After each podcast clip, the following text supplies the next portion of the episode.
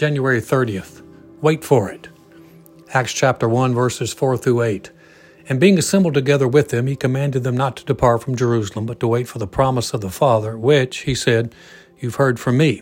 For John truly baptized with water, but you shall be baptized with the Holy Spirit not many days from now.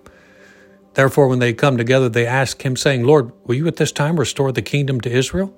And he said to them, it is not for you to know the times or the seasons, which the Father has put into his own authority. But you shall receive power when the Holy Spirit has come upon you, and you shall be witnesses to me in Jerusalem and in all Judea and Samaria and to the end of the earth. If any group of individuals would appear to be ready to spread the good news of Jesus to the world, it would be his disciples.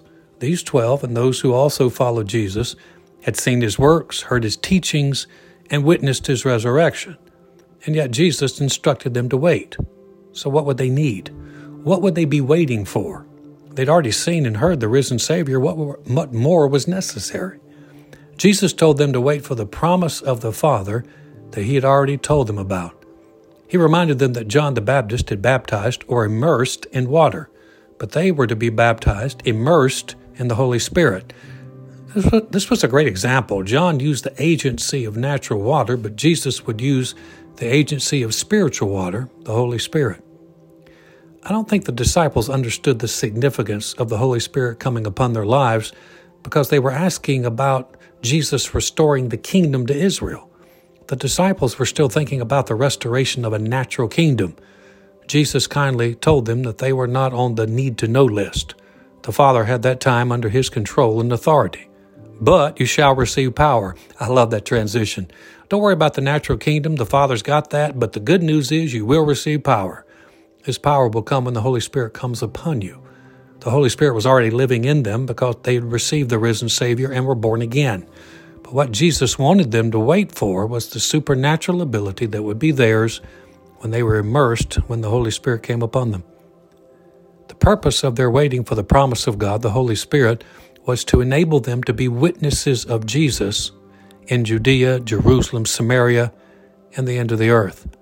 I don't think the disciples caught the meaning of that phrase either. They could understand going to Israel. They could conceive maybe going to Samaria with the gospel, maybe.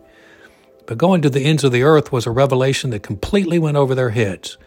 It was years later that the gospel was presented to the Gentiles. The Lord is merciful and patient. As these disciples began to proclaim Jesus as the Christ, the Messiah, the Holy Spirit empowered them to work miracles, and amazing things took place. The Holy Spirit was well worth the wait. Application. The promise of the Father is still available today to all who desire to be empowered for kingdom service. To be immersed in the Holy Spirit is one of the most amazing gifts God offers. He, the Holy Spirit, has come to glorify Jesus in our lives and enable us to be a witness for Jesus to a world that sits in darkness. Prayer. Lord, thank you for the promise that's available to me. Thank you for the gift of the Holy Spirit and his empowering me to be a witness for Jesus.